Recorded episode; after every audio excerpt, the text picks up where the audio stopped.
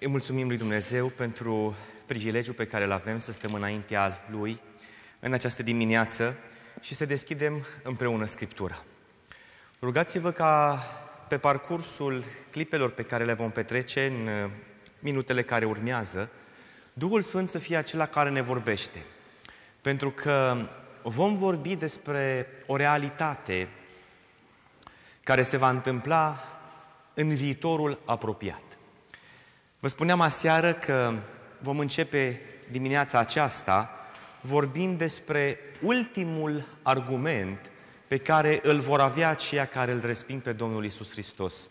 Și acest ultimul argument pe care îl vor folosi este violența. Și aș vrea puțin să discutăm despre ceea ce ne spune Biblia în ceea ce privește modul în care lumea îi va trata pe aceia care l-au primit pe Domnul Isus Hristos. Aș vrea să deschidem împreună Scriptura în Evanghelia lui Matei. Și aș vrea să mergem la Matei, la capitolul 6. Matei, capitolul 6, aș vrea să ne uităm la versetul 33.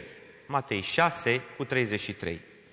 Căutați mai întâi împărăția lui Dumnezeu și neprihănirea Lui și toate aceste lucruri vi se vor da pe deasupra. Ce ne îndeamnă Domnul Isus să căutăm mai întâi? Împărăția lui Dumnezeu. Și altceva? Neprihănirea Lui. Noi am vorbit vineri seara despre neprihănirea lui Dumnezeu. Și am văzut că neprihănirea lui Dumnezeu este de fapt neprihănirea pe care o primim prin credință. Și această neprihănire a lui Dumnezeu primită prin credință este neprihănirea care ne ajută să fim ascultători de toate poruncile lui Dumnezeu. Și acesta este lucrul pe care Domnul Isus Hristos spune să-L căutăm mai întâi. Adică când te scoli dimineața, când te trezești, primul lucru pe care trebuie să-L cauți mai întâi e împărăția lui Dumnezeu și neprihănirea sa. Primul lucru în viață pe care trebuie să-l faci este să cauți împărăția lui Dumnezeu și neprihănirea lui Dumnezeu. Este primul lucru și obiectivul numărul unu, conform spuselor Domnului Isus Hristos. Însă, dacă cineva va dori să facă lucrul acesta, trebuie să știe că se va confrunta cu o problemă. Rămânem în Matei, dar acum mergem la capitolul 5. Încă o dată, ce ne-a spus Domnul Isus Hristos să căutăm? Împărăția lui Dumnezeu și neprihănirea Lui. Mulțumesc. Haideți în capitolul 5 la versetul 10.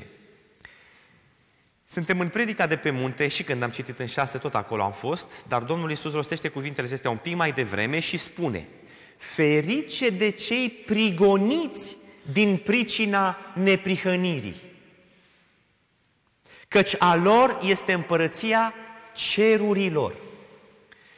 În momentul în care Domnul Isus Hristos ne spune căutați neprihănirea lui Dumnezeu prima dată, El ce spune? Că odată cu neprihănirea vom găsi și prigonirea. Și aici mulți dintre noi se opresc și zic, decât prigonire, mai bine fără neprihănire. Păi mă, mă părăsește familia, mă părăsesc prietenii, mă părăsesc colegii, mă părăsesc frații din biserică și surorile. Și decât să pornesc pe drumul acesta și să fiu un ciudat în biserică și în lume, lasă că știm că Dumnezeu ne iubește și știe inima noastră. Dar Domnul Isus Hristos ne-a spus foarte clar că trebuie să căutăm mai întâi neprihănirea lui Dumnezeu. Și tot Hristos ne-a spus că sunt fericiți și binecuvântați cei care sunt prigoniți pentru ce au găsit. Știți de ce? Pentru că satana urăște să vadă în viața unui om reflectat chipul Domnului Isus Hristos. Pentru că satana cel mai mult îl urăște pe Hristos. Și de aceea, reflectarea lui Hristos în fiecare dintre noi, pentru El, este un moment de, de ură, un moment în care trebuie să facă tot posibilul să îi îndepărteze pe oameni de la Hristos. Spuneam într-una dintre serii și citeam din Ezechiel capitolul 28, versetul 14, că Lucifer a fost un heruvim ocrotitor, zice în Cornilescu, dar de fapt cuvântul este acoperitor. Și am spus că el avea, ca și una din slujbe, o alta era acela dirijor al corului ceresc, tot în Ezechiel spune, una din slujbe era să facă de gardă lângă chivotul unde se găsea legea. Aș vrea să mergem împreună în Apocalipsa, capitolul 12. Vreau să ne uităm la versetul 7. Apocalipsa 12, versetul 7. Și în cer s-a făcut un război. Mihail și îngerii lui s-au luptat cu balaurul și balaurul cu îngerii lui s-au luptat și ei, dar n-au putut birui și locul lor nu li s-a mai găsit în cer. Am o întrebare. În momentul în care Lucifer a început să-și ia ochii de la legea divină să nu mai asculte de Dumnezeu și să înceapă să gândească lucruri rele despre Dumnezeu. A început să fie violent din prima sau a căutat să câștige încrederea celorlalți îngeri prin anumite tehnici și tactici. Știți ce a făcut Lucifer? A mers de la înger la înger, de la casă la casă, dacă ar fi în timpurile moderne, ar lua telefonul mobil și ar da un telefon. Ai auzit? Și începe să-i spună. Mai sună, dă un telefon. Ai auzit? Ia alt telefon, nu răspunde nimeni. Ia mașina, se duce în casă la om. Ai auzit? Și încetul cu încetul s-a dus și a făcut lucrare de care? Misionar. Pentru misiunea lui. Și a mers din casă în casă făcând lucrare misionară.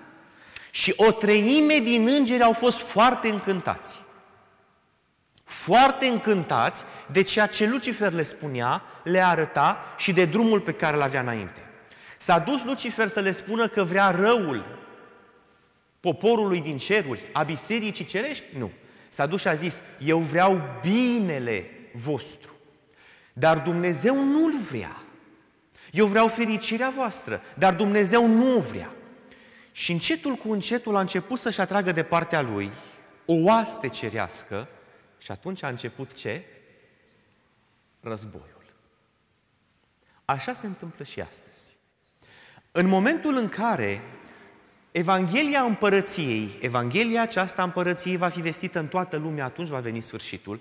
În momentul în care Evanghelia aceasta împărăției începe să fie vestită și aici, și acolo, și în stânga și în dreapta și din ce în ce mai mulți oameni încep să dea ascultare acestei solii. Unii vor folosi diplomația în lupta împotriva soliei, prin diverse căi și mijloace. Vor folosi argumente, acuzații. Spuneți-mi, vă rog, câte acuzații a adus Lucifer împotriva lui Dumnezeu?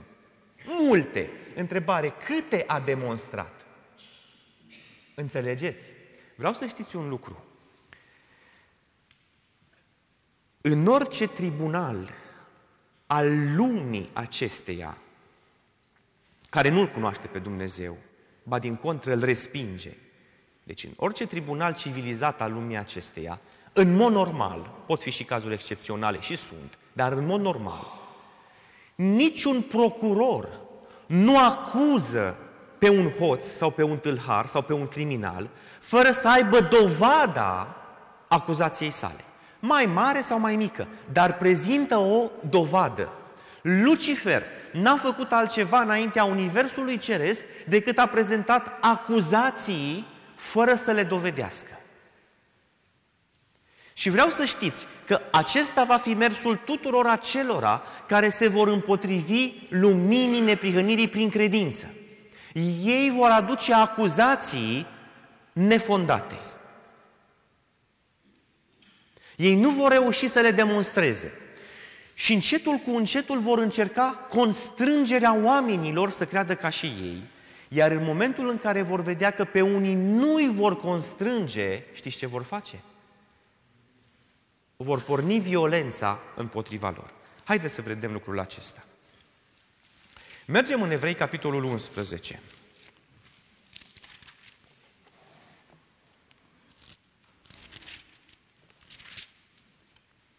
Ne uităm la versetul 4. Evrei, capitolul 11, versetul 4 ne spune Prin credință a adus Abel lui Dumnezeu o jertfă mai bună decât Cain. Prin ea a căpătat el mărturia că este neprihănit, căci Dumnezeu a primit darurile lui. Și prin ea vorbește el încă, măcar că este mort. Spuneți-mi ce avea Abel? Credință. Mulțumesc. Ce a adus Abel prin credință? O jertfă mai bună decât Cain. Mulțumesc. Ce a căpătat ea prin ea? Mărturia că este, cum? Neprihănit. Cum era neprihănit Abel? Prin credință. Deci rețineți lucrul acesta. Abel avea credință în făgăduința lui Dumnezeu, în predicarea Evangheliei. Prin credința aceasta a adus el o jertfă care îl simboliza pe Hristos și asta l-a făcut pe el neprihănit. Mergem acum în Geneza.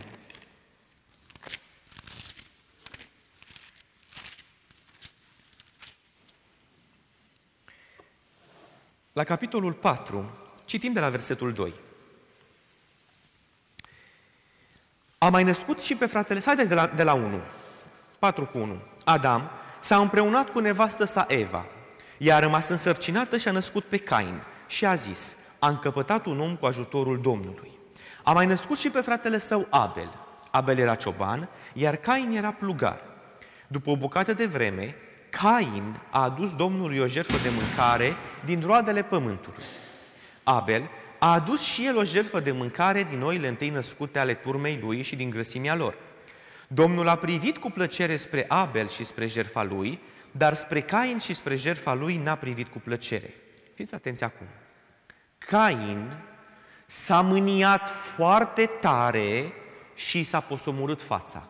De ce s-a mâniat Cain?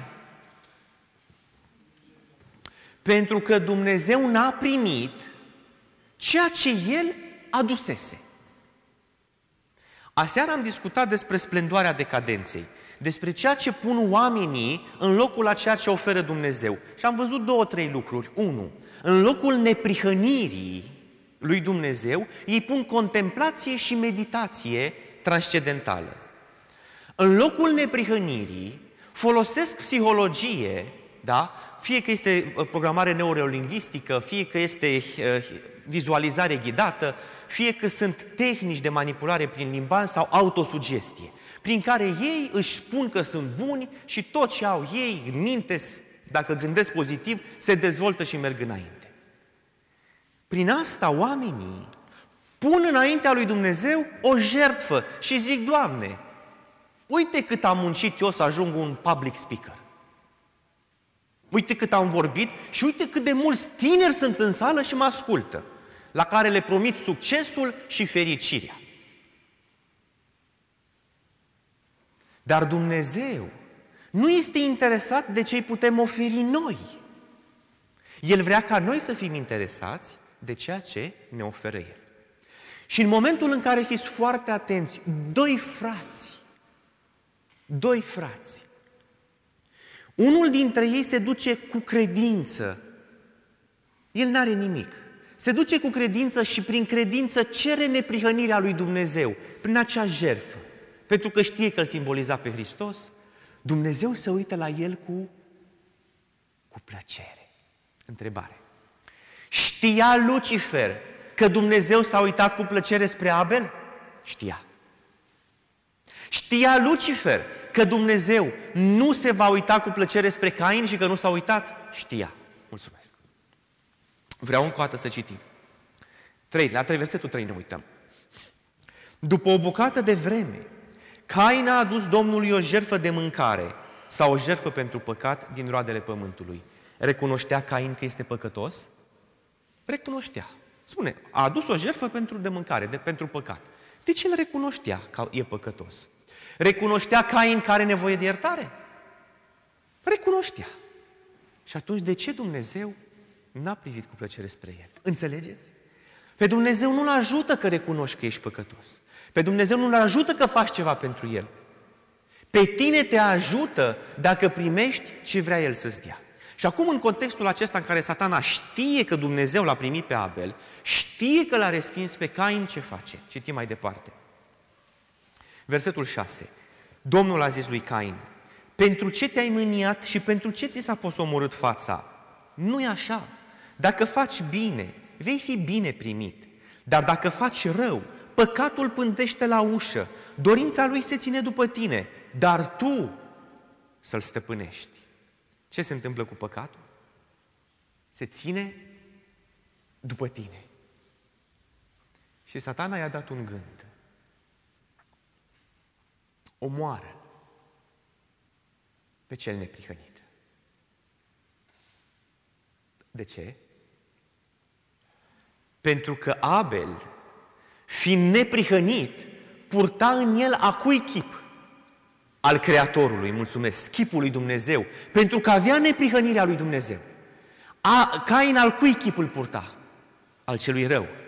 Și când cel rău l-a văzut pe Hristos întruchipat în Abel, ce a făcut? Trebuie să moară. Înțelegeți? Aceasta este reacția firească a omului care nu acceptă neprihănirea prin credință. A omului care nu acceptă solia martului credincios către la Odiseea. A omului care nu se supune neprihănirii pe care o dă Dumnezeu. În cele din urmă își va omorâ fratele pentru că vede în el pe Hristos. Mergem în Noul Testament acum.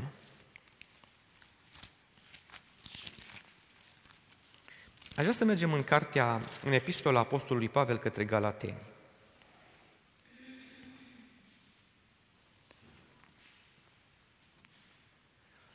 La capitolul 4, Galateni, capitolul 4, aș vrea să citim câteva versete de aici. Versetul 22 și apoi vă voi spune unde ne oprim și ce vom mai citi. Da? Versetul 22 din capitolul 4, Galateni. Căci este scris, că Avram a avut doi fii. Unul din roabă și unul din femeia slobodă. Dar cel din roabă s-a născut în chip firesc, iar cel din femeia slobodă s-a născut prin făgăduință. Ne oprim puțin. Câți fii a avut Avram? Doi. Unul născut din o femeie roabă, Agar, egipteanca, și unul născut din femeia slobodă, adică din Sara, soția lui. Versetul 22. Versetul 23 ce, ce spune? Cel din roabă s-a născut în mod firesc. Cel din femeia slobodă s-a născut cum? Prin făgăduință.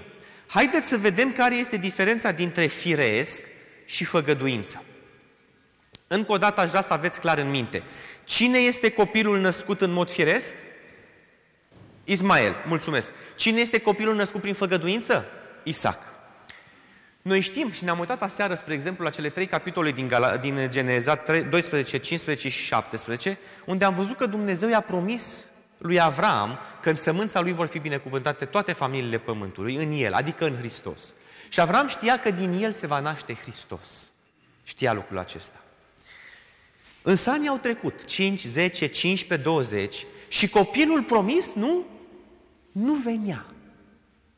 În consecință, Sara împreună cu el au făcut un plan și au zis, uite, Dumnezeu ți-a promis. Dar vezi tu, poate că și noi trebuie să facem ceva, să conlucrăm cu Dumnezeu. Trebuie să conlucrăm cu Dumnezeu la împlinirea făgăduinței, că altfel nu se poate. Și uite, m-am gândit așa, o iei pe Agar, ți-o dau de nevastă, ea naște pe genunchii mei și copilul o să fie al meu. Și așa zice, o nevastă pricepută este un dar de la Domnul. Text biblic, nu? Și face ceea ce zice Sara. Se naște copilul. crește. Și fiți foarte atenți. Îl vede la o lună, îl vede la un an, îl vede la trei ani. Ce se întâmplă cu copilul? Copiii sunt drăguți, chiar dacă nu e al tău. Chiar dacă nu e al tău, copilul e drăguț, așa și nu-l vezi, crește, ți drag de el, crește, crește. Și până la 13 ani, Avram a investit toată dragostea lui în Ismael. Toată dragostea lui. Știa că tot ce are el este pentru Ismael și Ismael, din Ismael se va naște Hristos. El așa știa. Și când avea Ismael aproximativ 13 ani, Dumnezeu vine și spune, Avrame, la anul pe vremea aceasta mă voi întoarce la tine și Sara va avea un copil. Și Avram zice, vă aduceți aminte, să trăiască Ismael înaintea ta. Și Dumnezeu zice, nu se poate. Știți de ce nu se poate? Pentru că Dumnezeu a promis că Avram și Sara vor avea un copil. Iar dacă l-a acceptat pe Ismael, era mincinos. Ori Dumnezeu nu minte. Și atunci Dumnezeu îi spune negreșit, la anul pe vremea aceasta, mă întorc și vei avea un copil. Și acum are copilul de 14 ani, care este copilul planului său, a conlucrării sale cu Dumnezeu, și are copilașul acesta de o lună, care e copilul făgăduit de Dumnezeu. Și ce face Avram? Îi se complică viața. Cui trebuie să dea el moștenirea? Celui mic. De unde se va naște Hristos? Din cel mic. Și în momentul acesta începe să se complice viața lui. Și fiți foarte atenți, copiii cresc. E diferență de 13-14 ani între ei. 14. Copiii cresc, cresc, se fac mari. Vreau să vă uitați la versetul 29. Sau haideți și 28 din capitolul 4, Galaten capitolul 4, 28 și 29. Și voi, fraților, ca și Isaac, voi sunteți copii ai făgăduinței. Și cum s-a întâmplat atunci? Că cel ce se născuse în chip firesc, prigonea pe cel ce se născuse prin Duhul. Tot așa se întâmplă și acum. Cel care se naște în chip firesc va prigoni pe cel născut din Duhul. Uitându-ne la aceste lucruri, spuneți-mi, care, în ceea ce privește căutarea neprihănirii, care este cel născut din Duhul și care este cel născut în chip firesc? Cel născut din Duhul este cel care primește neprihănirea lui Dumnezeu. Cel născut în chip firesc este cel care apelează la tehnicile despre care am discutat aseară și altele ca să-și dezvolte caracterul. Înțelegeți?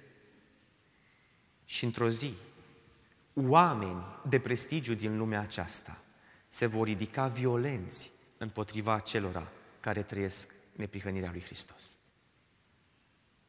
Oameni de prestigiu ai lumii acesteia. Să fiu mai concret. Oameni de prestigiu ai bisericilor noastre se vor ridica cu violență împotriva acelora care au primit neprihănirea lui Hristos și o trăiesc. Pentru că este o lege în ființa lui Lucifer ca oriunde este reflectat Hristos, el să distrugă. Întâi prin șiretlicuri, dacă poate, dacă nu în cele din urmă folosim violența. Astfel, violența devine ultimul argument al tuturor oamenilor. Fie că vorbim de fariseismul crunt al legalismului sau de legalismul crunt al fariseismului, fie că vorbim de contemplație, de meditație, de tehnici psihologice, de manipularea maselor. Toți oamenii aceștia care nu se vor dezvolta niciodată avându-L pe Hristos și fiind ei în Hristos, după ce își vor epuiza toate resursele omiletice, oratorice, vor recurge la violență. Haideți să mergem în faptele apostolilor. E un lucru interesant aici.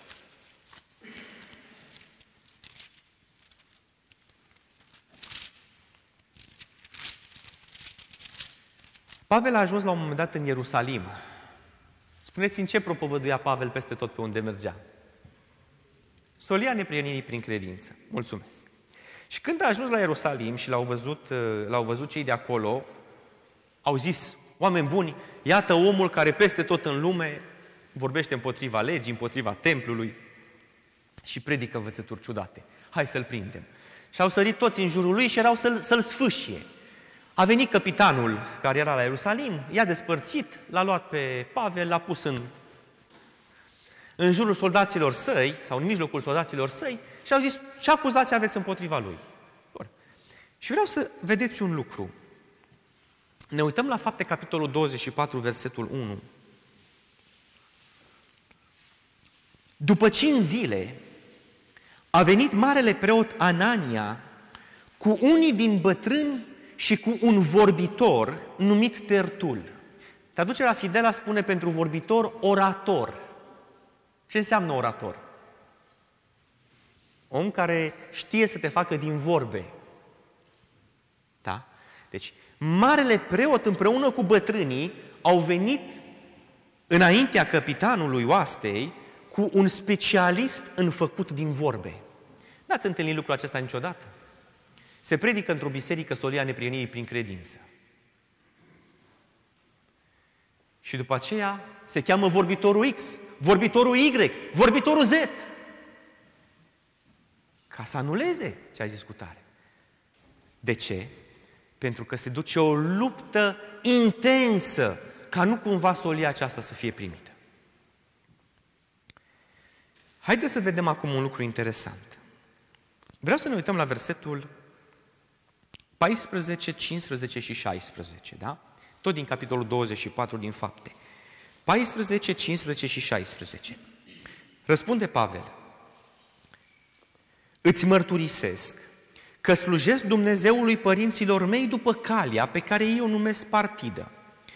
Eu cred tot ce este scris în lege și în proroci și am în Dumnezeu nădejdea aceasta pe care o au și ei înșiși, că va fi o înviere a celor drepți și a celor nedrepți. De aceea mă silesc să am totdeauna un cuget curat înaintea lui Dumnezeu și înaintea oamenilor. Spuneți-mi, fariseii și bătrânii credeau în lege și proroci? Credeau. Credeau. Ei ziceau că credeau. Acum vine a doua întrebare. Pavel credea? Credea. Fariseii credeau în toată legea și în toți prorocii sau doar într-o parte? Aici vine partea interesantă. Fariseii care conduceau poporul și nu doar ei, și saducheii și ceilalți, în timpul Domnului Isus Hristos, aveau ca bagaj al cunoștinței și al profesionalismului lor o școală anume, știți care? Poftim? Școala din Alexandria. După ce Alexandru Macedon a cucerit Ierusalimul și au trecut câțiva ani, pentru că a fost o relație foarte bună între preoți și Alexandru și oamenii lui, după trecerea mai unor perioade de timp, mai multor ani, au fost uh, chemați tineri iudei să meargă din Ierusalim și din Iudea, să meargă în Grecia să facă școală. Au mers, au făcut și au devenit cei mai buni rabini, farisei și saduchei. Și ei apoi au învățat și pe alții în tehnica aceasta în care interpretez cuvântul lui Dumnezeu prin prisma filozofiei grecești. Asta nu s-a întâmplat doar în creștinism, ci și cu iudeii s-a întâmplat la fel. Și când Domnul Iisus Hristos a venit, s-a întâlnit cu o grupă intelectualistă de doctori în filozofie și teologie, care credeau legea și prorocii, dar nu tot. Știți că Hristos le spune, vai de voi cărturari și farisei fățare, și că voi faceți asta, asta și asta și nu faceți asta, asta și asta, înțelegeți? Deci s-a întâlnit cu o grupare de teologi care zicea că declară că crede, dar când îi punea în fața textului, observai că cred o parte și nu cred cealaltă parte. Pavel credea totul. Și fiți atenți la un alt lucru. Versetul 16. Nu, rămânem la 15. Am uh, în Dumnezeu nădejde aceasta pe care o au și ei înșiși, că va fi o înviere a celor drepți și a celor nedrepți. Credeau și fariseii și Pavel că va fi o înviere? Credeau. Versetul 16.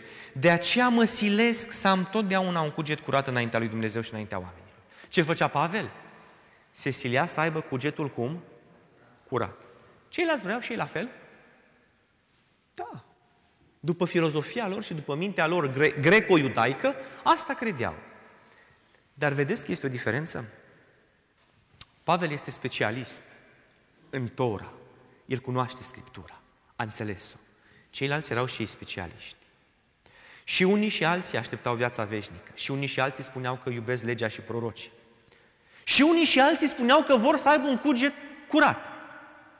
Însă unul era persecutat de ceilalți. Întrebare, de ce? Din același motiv ca la Cain și Abel. Pentru că acest unul predicase solia îngerului al treilea, în forma sa de atunci, care era adevăr prezent pe tot timpul acela, adică solia neprihănirii prin credință și trebuia să fie persecutat, pentru că predicarea Evangheliei a acestei solii transforma oameni, îi schimba, îi aducea pe Hristos în viața lor, îi făcea să fie născuți din nou. Și satana nu putea să sufere lucrul acesta. Și la început au mers cu amenințările. Știm de pe vremea Domnului Isus Hristos. Nu mai avem timp să citim, dar vă aduceți aminte, eu vă reamintesc doar. Vă aduceți aminte de o orbul vindecat de Domnul Isus Hristos? Mhm. Vă aduceți aminte când au fost întrebați părinții lui cam care e situația copilului? Ce au răspuns? Zice, știți, n-am vrea, n-am vrea să zicem nimic, să nu creăm probleme. Că s-a zis că dacă, dacă zicem ceva, o să fim dați afară din sinagogă. Și e sinagoga ceva rău? Nu. Se predică cuvântul Domnului acolo? Da. E din poporul lui Dumnezeu? Da. Și cum să fiu dat afară din sinagogă? Mai bine nu-L mărturisesc pe Iisus. Înțelegeți? Întrebare. Orbul vindecat. Ce a zis? Înțelegeți? Omul nevindecat de Hristos, și nu vorbesc doar de vindecare fizică, ci de cea spirituală. Hristos nu vindeca doar fizic, Hristos vindeca spiritual. Omul nevindecat de Hristos dădea pe față o formă de evlavie, să fie pace, să fie bine. Nu ne învață Iisus să iubim? De ce spune asta? Pentru că e nevindecat. Dar omul vindecat le zice la farisei, vreți cumva să vă faceți ucenicii lui de mă tot întrebați? Înțelegeți diferența între omul vindecat și omul nevindecat? Sunt unii oameni care cred că au înțeles neprihănirea, au înțeles ce înseamnă bunătatea, dragostea lui Dumnezeu, înțelegerea, îngăduința, dar n-au înțeles niciodată că aceasta înseamnă să-L mărturisești pe Hristos cu riscul persecuției. Pentru că ultimul argument al lor va fi afară. Pentru că Lucifer nu poate suporta să-L vadă pe Hristos în vreunul dintre noi. Aș vrea să mergem în Evanghelia lui Ioan.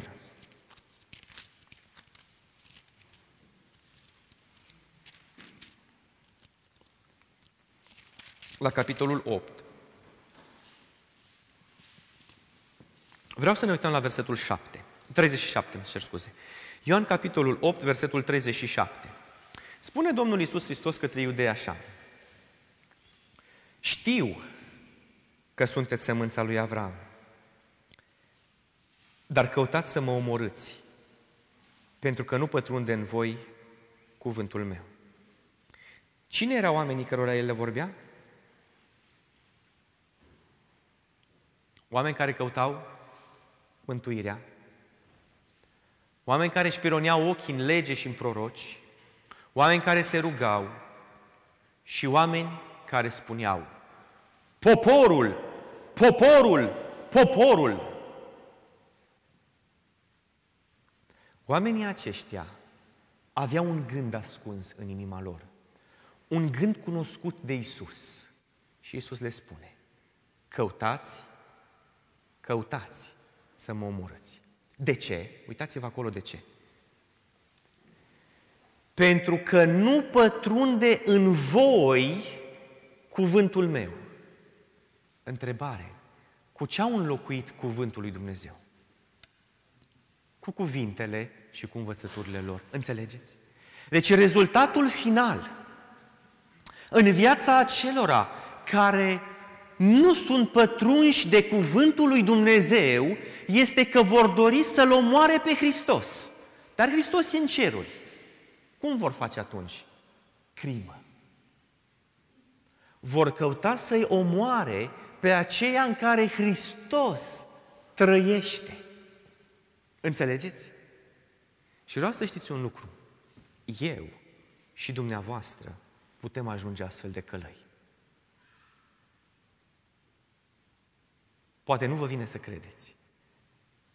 Dar eu și dumneavoastră putem ajunge astfel de călăi dacă nu lăsăm cuvântul lui Dumnezeu să ne modeleze viața și ființa.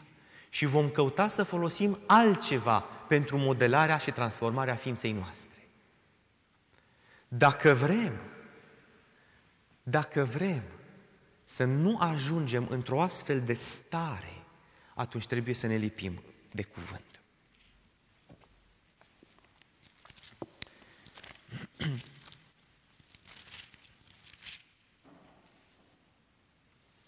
Ne întoarcem în Matei la capitolul 5. Există o altă binecuvântare sau fericire, cum îi spunem noi, în versetul 6, în care Domnul Iisus Hristos spune așa, Ferice de cei flămânzi și însetați după neprihănire, căci ei vor fi săturați. Nu vă fie teamă că oamenii vă vor respinge. Nu vă fie teamă că vă vor marginaliza. Nu vă fie teamă că nu vă mai primesc în cercurile lor selecte.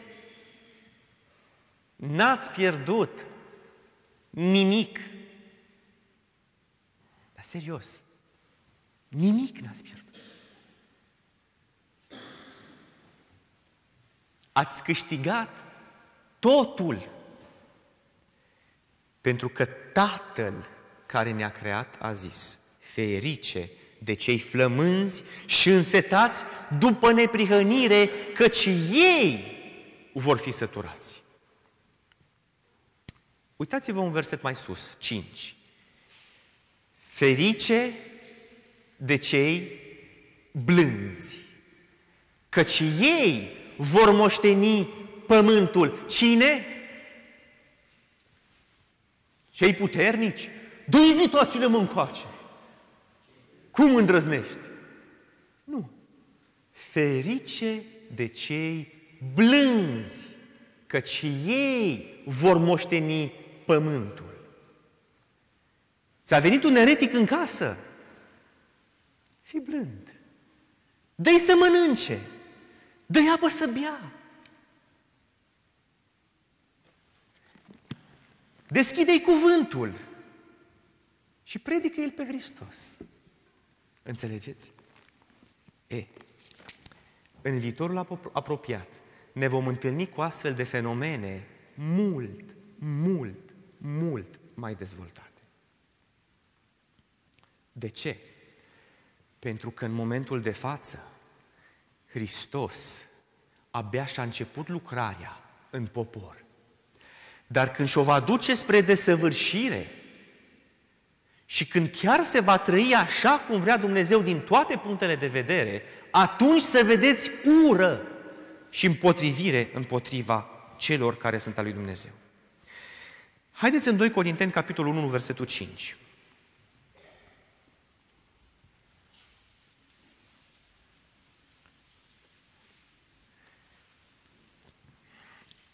Noi suntem învățați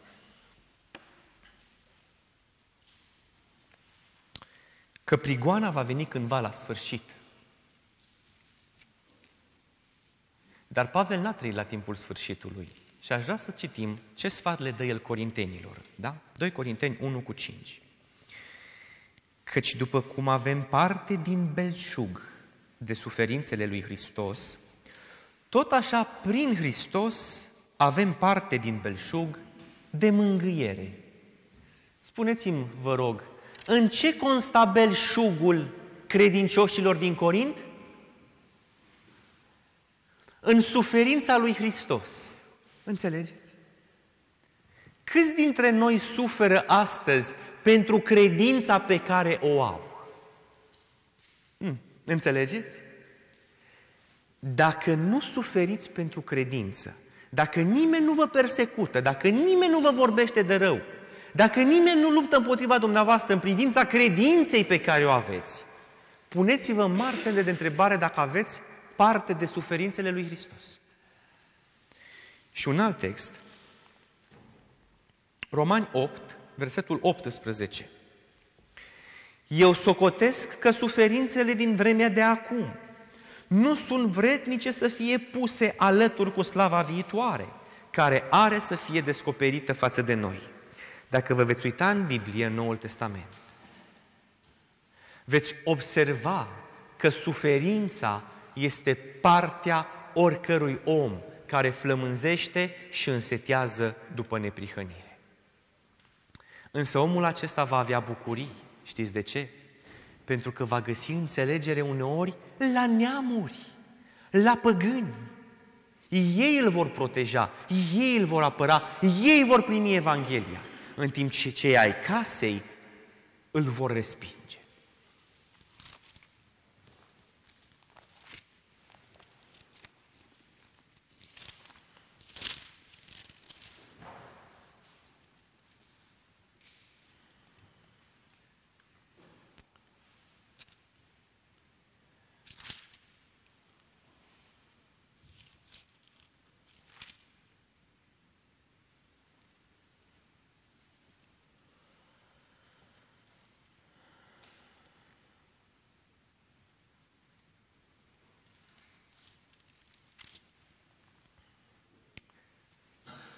Dacă ar fi să ne uităm la Matei, la capitolul 24, aș vrea să vă atrag atenția spre versetul 43 și 44. Și Matei 24, 43 și 44. Să știți că dacă ar ști stăpânul casei, la ce strajă din noapte va veni hoțul, ar veghea și n-ar lăsa să-i spargă casa. Așa este? Așa este. Iisus spune, de aceea și voi, voi, fiți gata, căci Fiul omului va veni în ceasul în care nu vă gândiți. Care este deci robul credincios și înțelept pe care l-a pus stăpânul său peste ceata slujilor sale ca să le dea hrana la vremea hotărâtă. Atenție! Ferice de robul acela pe care stăpânul său, la venirea lui, îl va găsi făcând așa.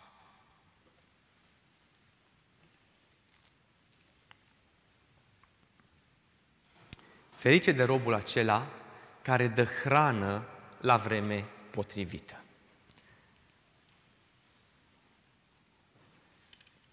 Ce înseamnă hrana la vreme potrivită? Din punct de vedere spiritual. Înseamnă să predici ceea ce trebuie predicat astăzi. Și spuneți-mi, în urma studiului făcut vineri seara și sâmbătă dimineață, ce trebuie noi să predicăm astăzi? Solia îngerului al treilea, adică solia neprihănirii prin credință. De ce?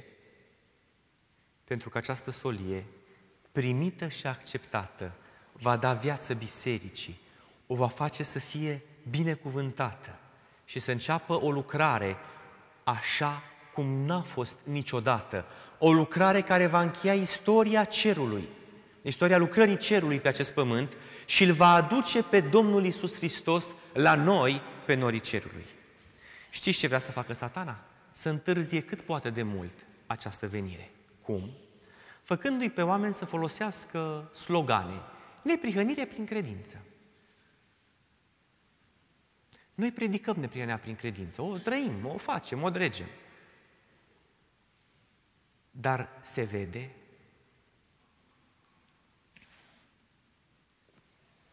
Și când predici neprihănirea prin credință, predici ce trebuie? Vă dau un singur exemplu. Neprihănirea prin credință nu este altceva decât Evanghelia. Iar dacă ne uităm în Biblie, vom vedea că, printre multe alte lucruri ale Evangheliei, sunt două foarte, foarte esențiale. Unul, că Iisus Hristos a luat natura noastră căzută în păcat și doi, că noi putem birui păcatul. Distrugând nu pe amândouă, unul singur din aceste două lucruri, noi am distrus Evanghelia. Nu mai avem. Și dacă nu mai avem Evanghelia, noi ceea ce predicăm nu este altceva decât vorbire motivațională. Iar unii sunt mai specialiști la asta și ne țin mai treji și încântați să-i urmărim, și alții sunt mai slăbuți și ne ia somnul. Atâta tot. Însă când Dumnezeu prin Duhul pune profunzimea Evangheliei în viața noastră și noi o primim, atunci aceasta ne va face să fim roditori în viața noastră, în casa noastră și în câmp. Dumnezeu să ne ajute pe fiecare să înțeleagă că persecuția nu e ceva ce trebuie evitat. Nici ceva ce trebuie să ne-o căutăm în mod voit. Ci trebuie să înțelegem că persecuția este rezultatul normal și firesc al locuirii lui Hristos în mine. Deci persecuția este rezultatul normal și firesc al nașterii din nou. Te poate persecuta copilul, te poate persecuta părintele, soțul sau soția, înainte să te, să te persecute cineva din afara casei tale.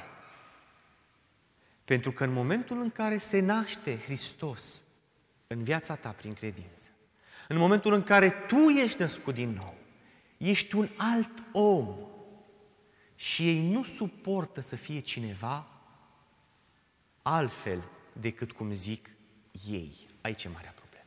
De aceea, aveți curajul să priviți dincolo de posibila suferință, dincolo de posibila persecuție. De ce? Pentru că spune Domnul Iisus Hristos că vă pot lua trupul, dar nu vă pot lua sufletul. Înțelegeți?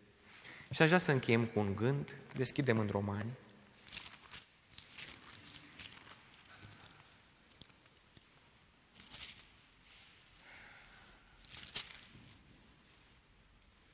Vreau să citim capitolul, de la capitolul 8, versetul 9, 10 și 11. Romani 8, 9, 10 și 11.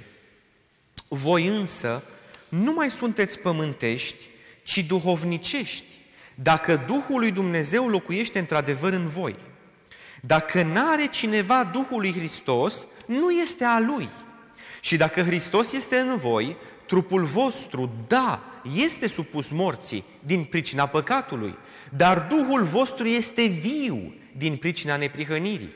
Și dacă Duhul celui ce a înviat pe Iisus dintre cei morți locuiește în voi, cel ce a înviat pe Hristos Iisus din morți, va învia și trupurile voastre muritoare din pricina Duhului Său care locuiește în voi. Căutați mai întâi împărăția lui Dumnezeu și neprihănirea Lui. Pentru că odată cu ea veți primi garantul vieții veșnice și anume Duhul Sfânt. Citiți Efeseni 1, 13 și 14 și veți vedea aceasta. Și dacă Duhul Sfânt vă va fi dat și trupul vostru numai persecuție este pus în mormânt, să știți un lucru. Dumnezeu va lua înapoi ce i-a luat moartea Și când cea din urmă trâmbiță va suna, morții vor învia nesupuși putrezirii pentru a moșteni împărăția pregătită pentru ei, morții cei sfinți, da?